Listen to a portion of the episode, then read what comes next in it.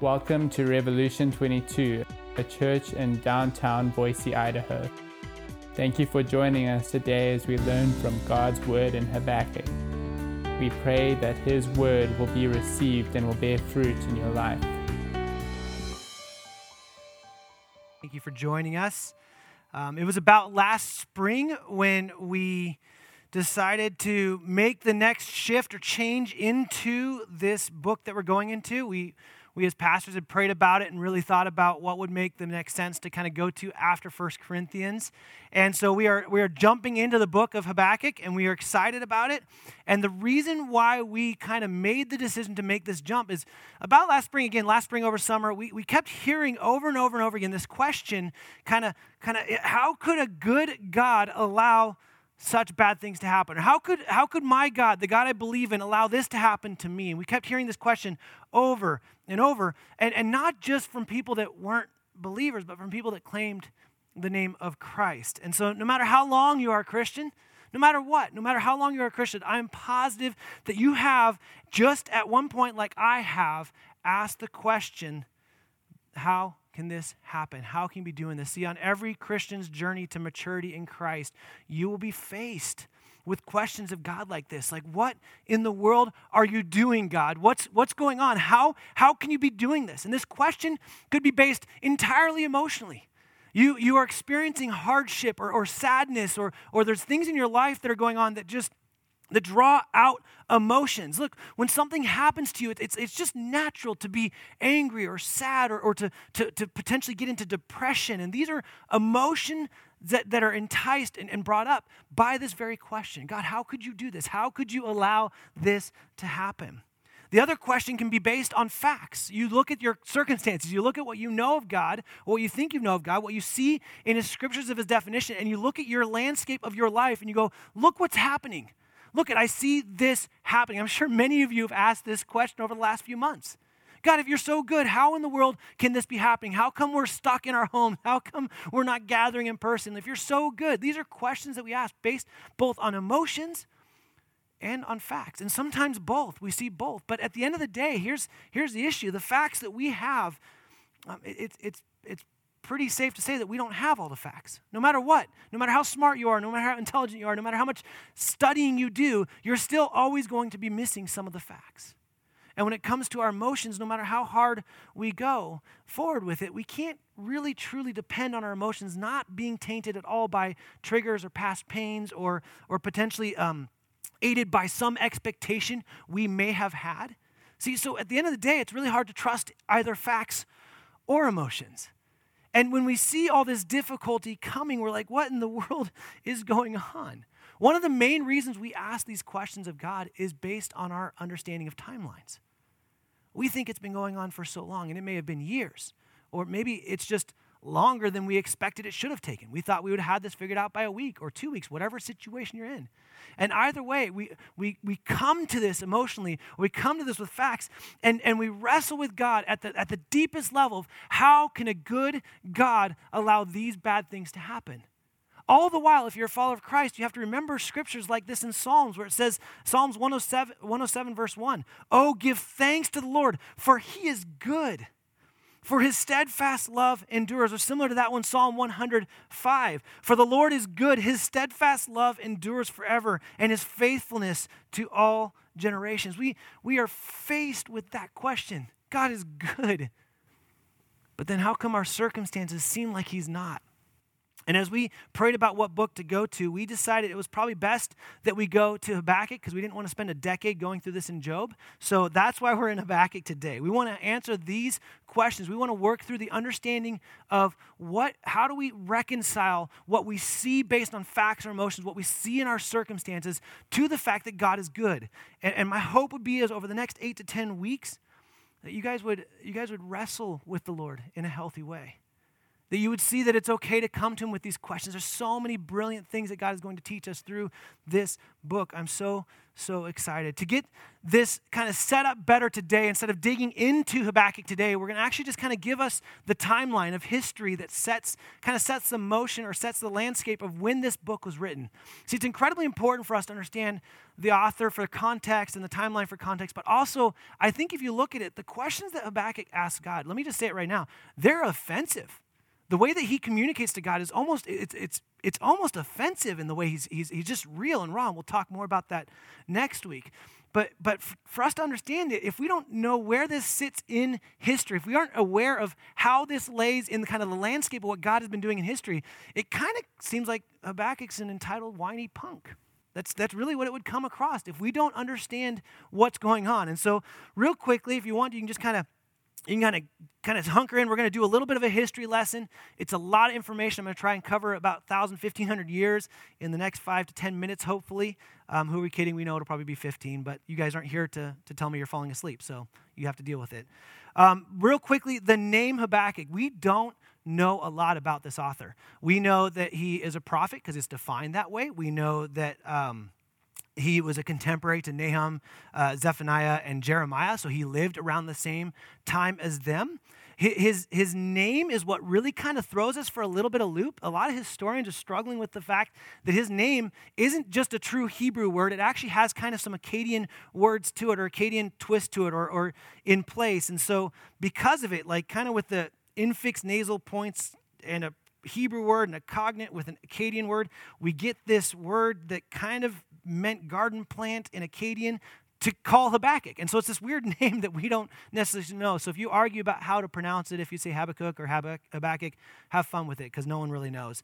Um, but one of the things that we most scholars have been led to see is because of the fact that there is a bit of an Akkadian root to his, his name. It's interesting because Akkadian is, is, is is kind of Greek, Mesopotamian Greek. And so it shows that there may have been a little bit more influence of the Greeks in, into Israel earlier on than we expect. And that's, that's just fun to know. But around this, uh, Luther and a number of other scholars, when you take kind of his name and you come with the, the closest Hebrew word we have, it really is to embrace. And so, a lot of ways, like they, they've kind of taken his name to mean the embracer, which I love because if you think about where he's, he's wrestling with God, he embraces God at the end. Uh, we don't know his what he does. We know he's a, a he's a he's a prophet, some speculation about him being a temple prophet, but there's really no real understanding of that. That's based on him doing the psalm in chapter 3. And so, so that's kind of really all we know about this man. We do know this, and one scholar says of this, and I love this, is that, is that Habakkuk loved God. But he was prepared, as few others would be, to engage him in a probing dialogue about the rightness of his actions. Most believers, of course, encounter time in their spiritual life when they doubt or question God. Few, however, as Job did, openly debate the issues. Even rarer is an individual who will stand before God and confront him with the apparent anomalies in his actions towards mankind. This is what Habakkuk does. This is what the prophet Habakkuk did, even going a step beyond this to challenging God on the response which he gives to Habakkuk's initial question. Guys, the posture with which Habakkuk comes to God is one that we really need to pay attention to. And we'll talk a lot about that in the coming weeks. Now, a, a, little bit of understanding of why Habakkuk could come so feisty to God. Why, why would he come so feisty to God? Is because of the timeline in place. Now, we know kind of Old Testament scripture, we build up, and in about 2081, God has this covenant with Abram. He says to him, Look, I will make you a descendant of, I will make you one of many descendants. I will make you a people group. He kind of promises this Israel nation to them and says, This is going to happen. You are going to be God's chosen people, and, and it's going to be amazing. And then about a thousand years of working that out over and over again, where it doesn't really happen. They, they, end up in slavery and they only to wander the promised land for, uh, for an entire generation to pass off and then into the and then into the promised land where it's violence after violence after violence. A thousand years, a thousand thirty-eight years plus, they people plead for God to give them a king, and so he gives them Saul. And Saul becomes the king in 1043 BC. And he, he gives them the king at their demand. And honestly, guys, for what it's worth, Saul is incredibly disappointing. He's, he's it's, it, everything that Saul does really just goes horribly wrong. And these people, for a thousand years, have been after the Exodus, have been saying, "We're going to be in this place where we're going to be able to follow the Lord, and we're going to we're going to be His people. We're going to have our own promised land." And then they get Saul, and it goes horribly wrong. And about 40 years after Saul's reign, David steps up. And what we love about David, and what all of us love about David, is the Bible's clear. It describes David as a man after God's own heart which is really important for us to understand because David, you know, uh, had committed adultery with Bathsheba and then killed Bathsheba's husband. So he's not exactly made the most amazing choices, but yet God still calls him a man after God's own hearts. He has incredible character flaws, incredible character flaws. But this is why we are drawn to the Psalms. Because in one page you see David going, Oh Lord, I love you. I couldn't imagine you being any closer. And then the next page you see, How long will you forsake me? I wonder if David looks back at his writings and is a little embarrassed by kind of his journal of Psalms in, in, the, in the flipping back and forth.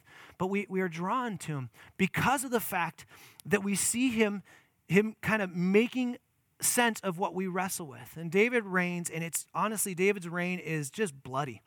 He it's war after war after war of David just kind of constantly um, bloodshed happening, constantly at war with the Philistines and the other nations around there. And he's a fighter and he's a leader and he's a worshiper. And when he's finally slowing down a little bit, when it's finally slowing down, kind of near the end of his reign, there's not as much violence anymore. He's starting to, he's starting to kind of slow down a little bit. He realizes he has this moment, which is, is just a beautiful thing for David. He says, Look, I have this beautiful palace, and God is in, in a tent. And so he, he asks God, he says, God, can I, can I build you a dwelling place, a place where, where all of your people can come and worship you, a, a, a place that's only worthy of you? And God says, No says, Sorry, there's too much bloodshed on your hands. Even though that's bloodshed I commanded you to do, there's too much there. I'm going to have your son Solomon do it. And so, so about 36 years after David's reign uh, in Israel, Solomon becomes king in 967. And so Solomon's reign and rules, and he builds the temple based on some of the supplies that David was able to gather. That's one thing God did let him do, is say, hey, go ahead and gather the supplies and gold. And it's just a beautifully ornate thing. And Solomon builds this temple, builds a, a, a dwelling place for God. Finally, what, what the people of Israel, what the, what the people of God have been been told by their leaders over and over again it's coming, it's coming, it's coming. You're going to be a people, you're going to be a nation, you're going to be my people. They finally have it under Solomon's reign. Solomon is he builds this beautiful temple. It's gorgeous and, and people can come and worship him centered on this spot at this point. and it's just it's profound, it's beautiful, it's gorgeous. Everything is seeming to work itself out. They are at peace, the economy is flourishing and good things are happening and this is what they've been waiting for for a thousand years. Finally, God's chosen people, ruled by God's chosen people, at peace, having a kingdom, having an Israel, uh, like everything there. It seems like the promise, the covenant made before Abraham finally comes to fruition. And it takes it takes all kinds of years to go through this. And, and, and about 36 years later, Solomon dies. But before, before we get there, the thing we have to see is that if you look at Ecclesiastes at the end of kind of Solomon's life, you kind of see that there's some clouds on the horizon, right? And I think it's because he sees kind of who's behind him. He sees his sons, he sees where his reign is going and all the wisdom he has. He was, there was no one smarter than him, so maybe he saw what was coming. But he he reigns in this place and he realizes that, man, no matter what I do, no matter how good it is, it's, it's just all vanity and it's all going away and there's kind of clouds. And that's it's it's unbelievable what happens with the people of Israel. Solomon dies 36 years after he takes the throne. Solomon dies in 931. And, and his sons get together and they start fighting. They start fighting about who gets to be what. And in the same year that Solomon dies, almost right away, not long after Solomon dies, they divide Israel they have you have the northern two tribes that are Israel and the, and the southern 10 tribes that become Judah. And, and it takes like a few years, like three, four years, and the northern tribes are gone. They're just swallowed up by Babylon and they're in place and left kind of Judah on its own. And now we have this, this, this place where uh, the, the temple starts falling apart. If you look through the next hundred years of history here, this is where you get basically horrible king after horrible king after horrible king. You get some scripture about Elijah and some of those other things happening on. Every now and then, like Asa has a bright spot, and then Joash has another bright spot. But every time one of the kings has a bright spot where they do well, and the scripture's like, yeah, he did, he reigned well. Right after, it's almost like it's worse than it was before that happened. And so the, Solomon's temple is getting dilapidated and it's falling apart. And about 216 years after Solomon dies, Hezekiah comes in.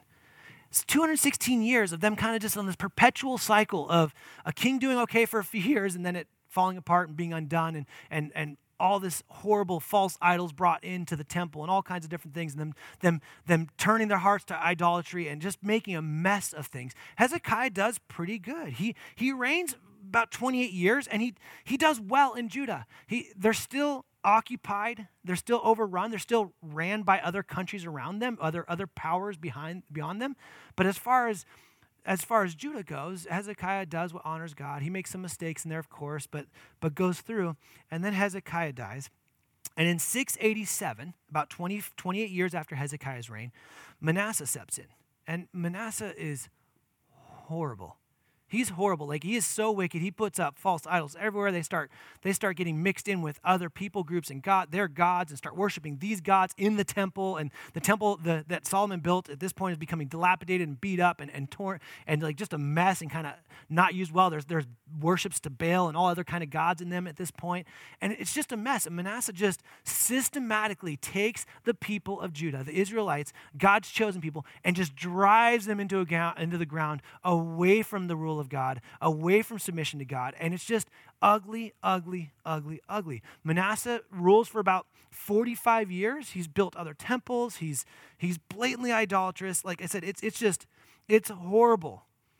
And everything that he's done. Then his son, Amon, Ammon rules for two years. And he basically repeats everything that Manasseh does. He does, he does the same things that he does, kind of goes crazy in this way, and everything's in place. And, and basically, then Amon dies 47 years after uh, Manasseh set in place.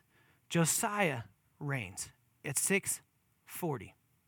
And Josiah reigns at the age of eight. Now, I don't, I don't know if you know a lot of eight year olds, but I, I think we should just pause for a moment and think about what a country run by an eight year old would look like.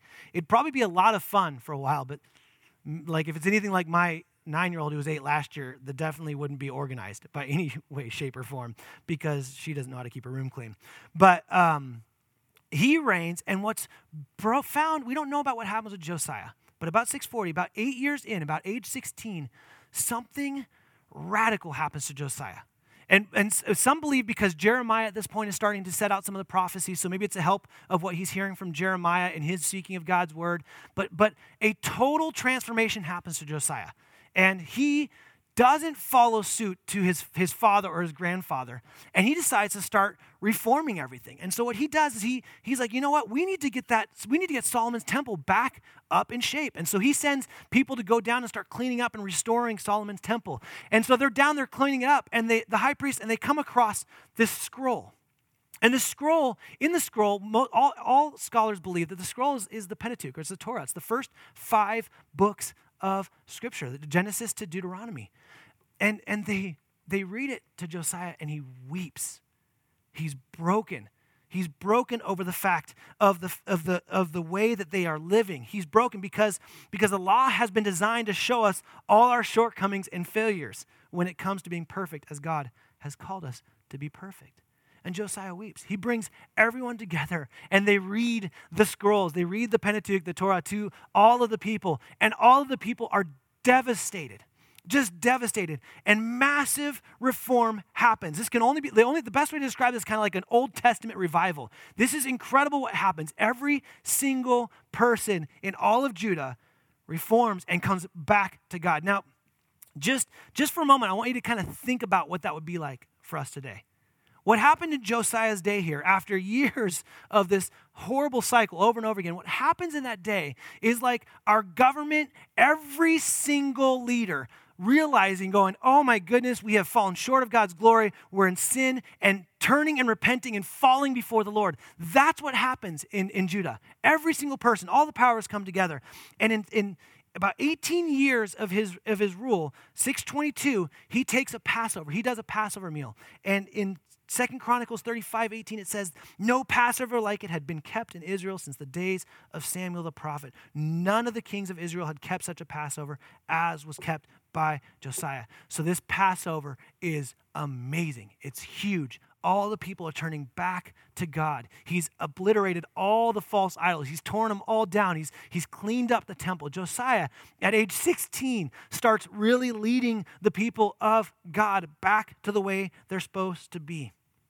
He turns them in place, and everything's going okay. Now, what we have to know is that in Josiah's time period, there are basically three major powers that are at play, and Judah is not one of them. Okay, there's the Assyrians who are kind of up top. They're in place. They've got everything in place, and they're kind of running things. They're, they're the king of the hill, but they're kind of they're declining rapidly. Okay, and then we have the Babylonians or the Chaldeans, as we see here in this scripture in Habakkuk, and they're on the rise. But the thing about the Chaldeans, guys, and we got to, I don't think we even have a modern day understanding of them. They are super brutal, like horrifically brutal. They are nasty people. They are just I mean, they are just ferocious. There is no mercy to them. Eh, to anyone that they, they walk with, they are just they are just a violent, gruesome, horrible. Like this would be kind of movie that you would like almost couldn't stomach watching the way that the Babylonians or the Chaldeans operated in this time. They were a horrible, horrible people, and they wanted to rule everything, and they were on aggressive rise. And then you have Egypt, and Egypt was at this time. Uh, on decline as well. They were at power, but they're on decline as well. And Judah's kind of set in the middle of all three of those, mass- those massive powers. And what's happening is, is they're all, eh, Judah's in the middle of this, and, and Babylon's kind of making its play to take over, which causes Egypt and Assyria to kind of decide to align in hopes that they can support and keep them there. Really, Egypt's kind of covering their own skin. They want Assyria to stay strong because they want a buffer between them and the Babylonians. And, and so what happens is King Necho, the second, he decides that he's going to go up to the Assyrians to do something. I, I don't know if he's just establishing, we don't know necessarily what's happening. But he asked Josiah, King Josiah, who has spent all these wonderful years reforming Israel and reforming the people of God, doing all these beautiful things. He says, Hey, we need to pass through your area. Will you let us pass through? And Josiah ignores him and goes out to meet him. And this is where the Battle of Megiddo happens. And Josiah goes out and meets him. And even, even the king, even King Necho says, Look, the Lord has told me, you can go read this. The Lord has told me that I have nothing against you, that I'm supposed to go here. Like, don't, don't do it. And, and Josiah, the king of reformer, all those different things, he's like, Nope, you can't do it. And he goes out to war and he gets killed in this war. That's in 609. Josiah is killed in the battle of Megiddo. And and we honestly, Judah, Judah was small and insignificant and stuck in the middle of this, and Josiah getting killed could not have been a more disastrous step for the people of Judah. Josiah gets killed and he's he's he's taken away, and his son comes up. His son takes place. Uh, it's it's Jehoaz takes king. He's king for three months. He's only king for three months because when when Necho comes back from Assyria back to his place, he takes him and kidnaps him back to, to Egypt, says, You're coming with me. Sorry, I'm not doing it. And he puts his brother in place, Eliakim, who becomes and renames him Jehoiakim, and he's supposed to rule under the rule of Necho. So he's so he's in place. Now here's the thing about both of these sons.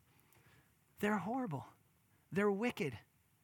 They, they, they take all the reform that dad had done all the reform. They spent all those years watching dad make all these really hard decisions to pull the people back. He, they've watched the entirety of their people come together under God, and they start worshiping false idols. They start lending their ears to Babylon and then to Egypt. It just becomes mess after mess after mess after mess. Now, all of that history is to tell you that most scholars believe that Habakkuk is written kind of 612 to 587. And the reason 587 is because 586 is when Babylon finally comes in and crushes Judah entirely. And Habakkuk writes about that. And so Habakkuk is writing these questions. The, the, the, also, what's worth noting in this book is that most scholars believe that this isn't written in one time period that chapter one is written and then some time passes, then chapter two, and then some time passes and chapter three is written. We don't know exactly when, we don't know exactly how, but it makes sense for the way that he's talking about, and we'll get into that as we go into the book. But the reason why it's important for us to know this is here's Habakkuk. He's been living through all of this. He lived through Josiah's reign. He saw it finally come. As a prophet, he finally saw God doing what God was saying he was going to do, only to have it repeat itself like he'd heard about Hezekiah and Joash and Asa and all the other kings. That whenever reform happened, it came back to this. And here's Hezekiah, or here's here's um, here's Habakkuk, and he's frustrated. He's frustrated with his people. He's frustrated with the people of God. He's like looking around going, This is them? This is what, what God's people are. And this is the first complaint he brings to God. He's saying, How in the world can you turn a blind eye to the fact that your children, your people, are so horrible? That's the first question he comes with. And he does that not because he's like, man, it's, it's tough. I, I mean, Eliakim or, or, Jehoiakim's been horrible and everything's in, in terrible place. No, it's because he's seen it over and over and over again. They haven't had a day since Solomon's reign, and they've been just year after year after year of wicked rule, of false idols, of, of disastrous falling, falling other gods. It has just been horrible. And so Habakkuk is frustrated with his people, like many of you today are probably frustrated with the church. Like, man, how, how, how can you do this? And when we look at when we look at the church, when we look at these things, we go, man, this doesn't make sense. God, you have, these are your people. And we, we get feisty and, and, and probably sin in our feistiness and our emotions come up or our facts get in place. And we, we say, look what they're doing here and look at this. And we can't, we can't compartmentalize it. But ultimately, at the end of the day, it makes us look at God and go, God, how can you let this happen? Are you a good God or are you not? And so Habakkuk is written in that landscape. So when we get to his complaining, when we get to his frustrations, and we get to his understanding, he's in the middle of Babylon on the rise, of, of Assyria and Egypt on the decline, and Judah sitting in the middle, following their own selves, making stupid decision after stupid decision after stupid decision, destroying every bit of reform over and over and over again. Imagine again, just for a second, if for some reason all of America repented. I mean, every government, every single thing in the saw this reform, and for shoot, 18 years. You watched your country, your, your, your fellow people. There wasn't a coworker that didn't submit themselves to God's work. Every single person was submitted to that. Imagine how hard that would be to see that pulled from your fingers, to see that ripped back from you. When, we can't even imagine a country that is that submitted to God, let alone imagine all of that happening and everyone doing that and so quickly with another king just flipping the switch and running from God all of a sudden and going to Baals and all these other false idols. Guys, it's incredibly infuriating. And that's what he's doing. Uh, if you want to read about um, Habakkuk, you, again, like I said, 612, 587, also 2 Kings 22 and 23, and Second Chronicles 34 through 36. Those are where you can kind of find the story of Josiah, kind of most likely the time period when Habakkuk is written. So this is what Habakkuk's looking at. And he's incredibly honest, guys and he's frustrated with God.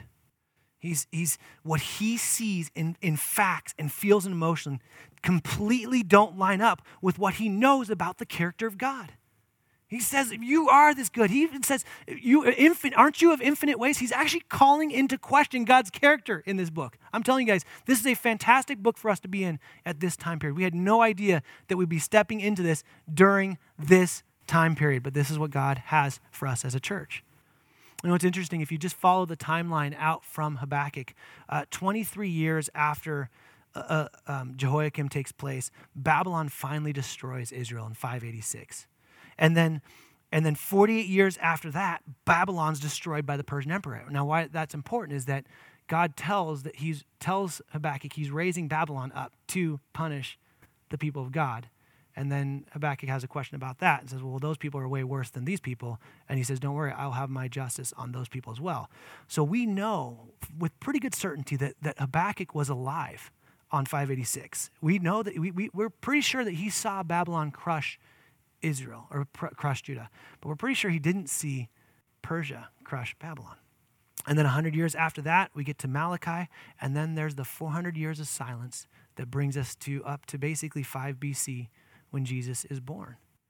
And so this book sits kind of right before that pivotal time of us coming into the New Testament and seeing God speak and do all these incredible things. And so much time has passed. You know, you are sitting today and you might be frustrated with God because for the last year something's been happening. For the last two years something's happened. Look at this 1,500 years of waiting for something only to see it taken from you. Year after year after year we, we see so many purposes in this book. One of, one of the beautiful purposes is that we can, we're, we're called to trust in the purposes of God. We're, we're, called to, we're called to trust in Him despite the confusing perceptions of precisely what we see is going on around us, which is what Habakkuk is asking about. We're, we're commanded to trust him in this. Habakkuk was faced with a situation where his systematic theology didn't line up with what he was seeing in God at that moment. How often does that happen to you and I?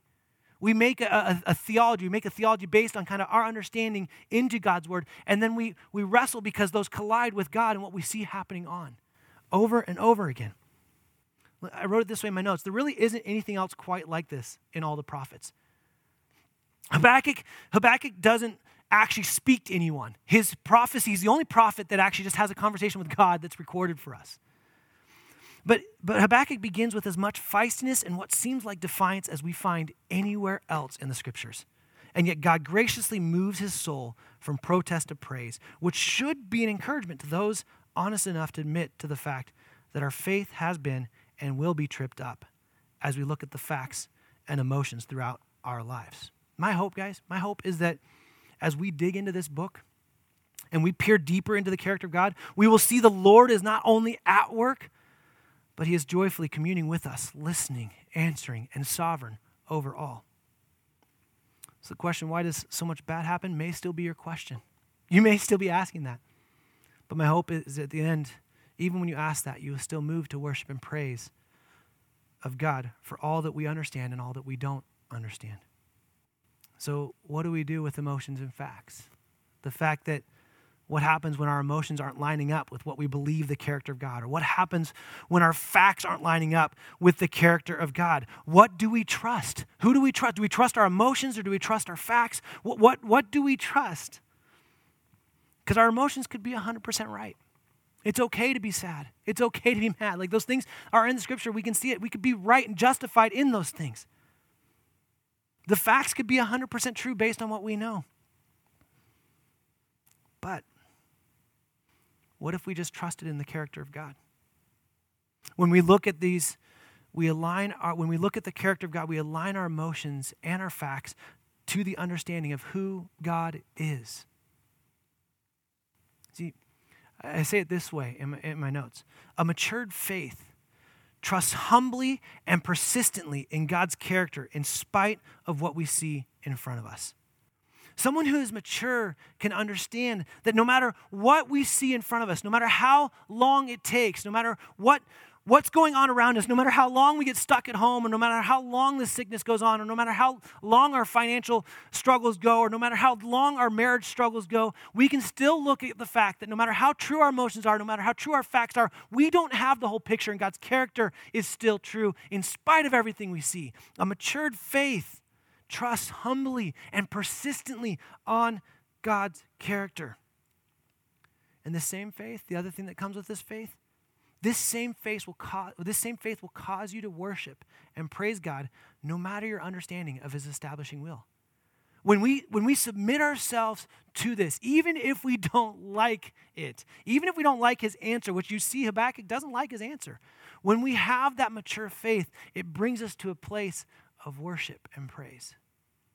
When you, when you allow the Lord, when you wrestle honestly with the Lord, guys, I'm telling you right now, I cannot wait to give you permission. I will even give you today. Start wrestling with the Lord.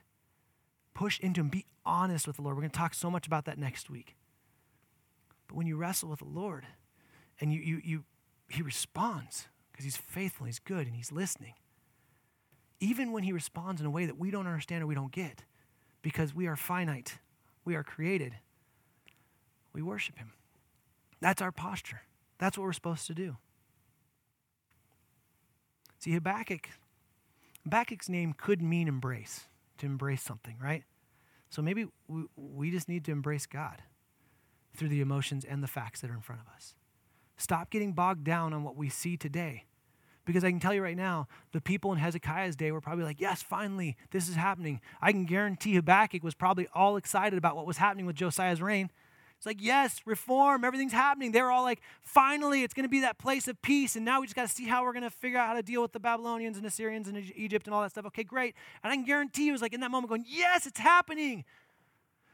Only to watch it ripped from his hands. And every single person, every single prophet, every single person in the scripture of time, every time there was a king that, that, that, starts with, and he had wicked reign, and he was evil in the sight of God, as it says over and over and over again in Kings and Chronicles. I guarantee there are people of God and they're going, What are you doing, God?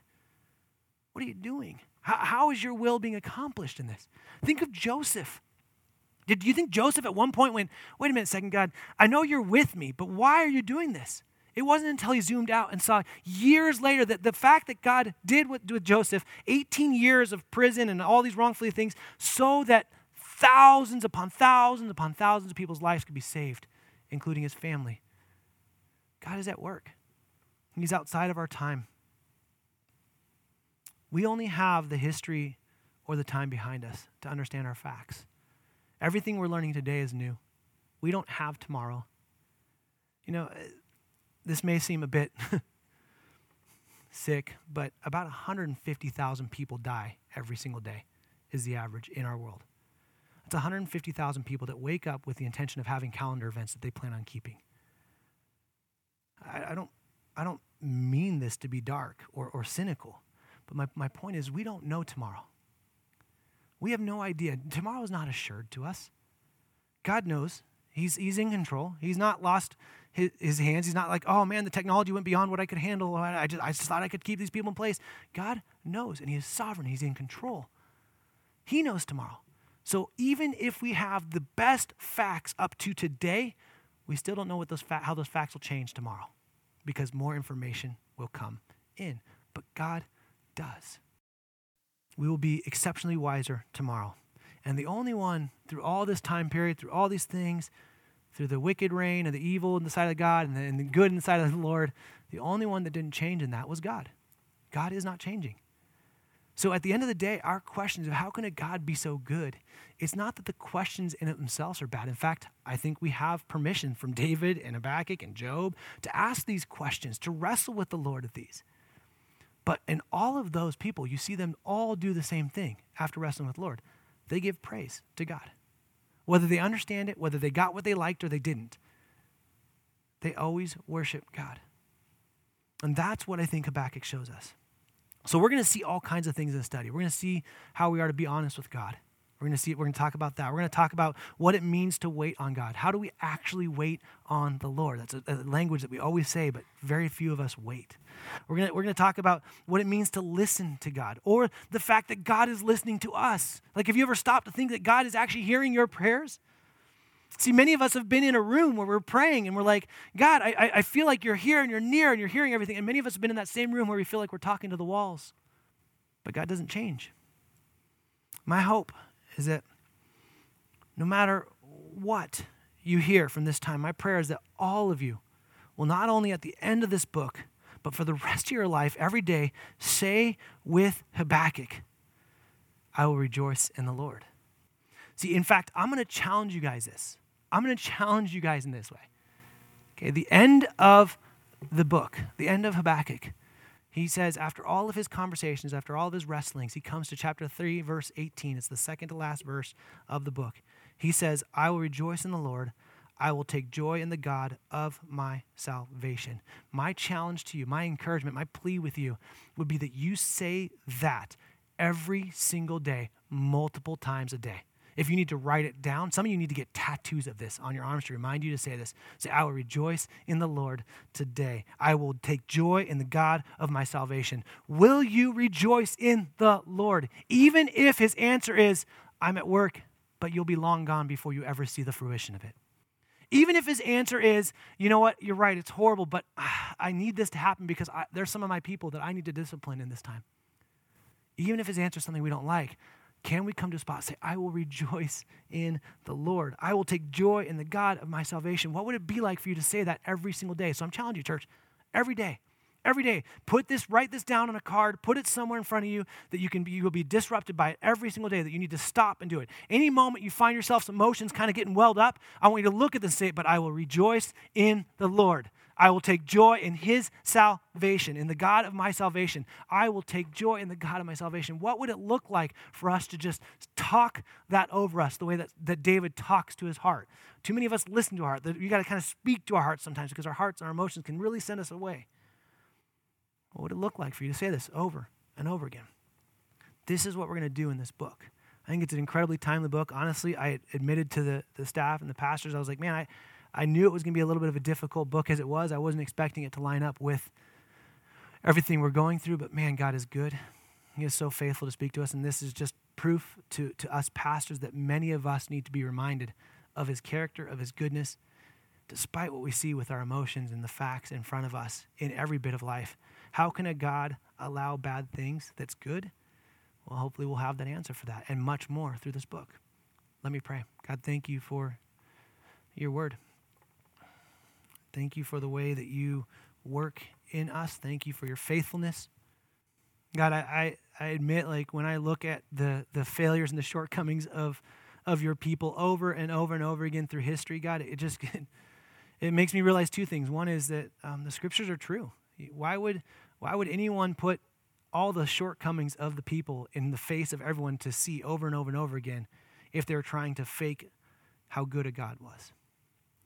What it shows us over and over again, even in David's life and all these lives, that your grace and your mercy abounds. It's greater than anything of our shortcomings. That's the reason why a man like David could be called a man after God's own heart, because of your grace and your forgiveness.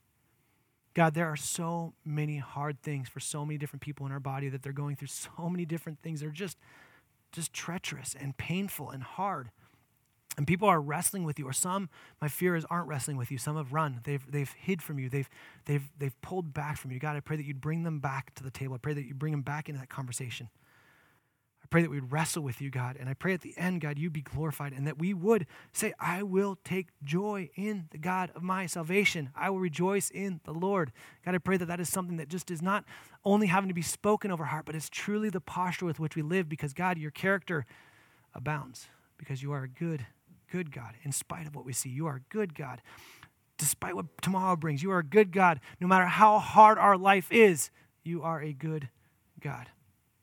We love you, Lord, and we thank you for all you are and all you do. We pray this in Jesus' name. Amen. Thank you for listening to our podcast. To find out more about our church, please visit revolution22.org. We encourage you to not neglect meeting together as believers. And may you continue to love God and love others.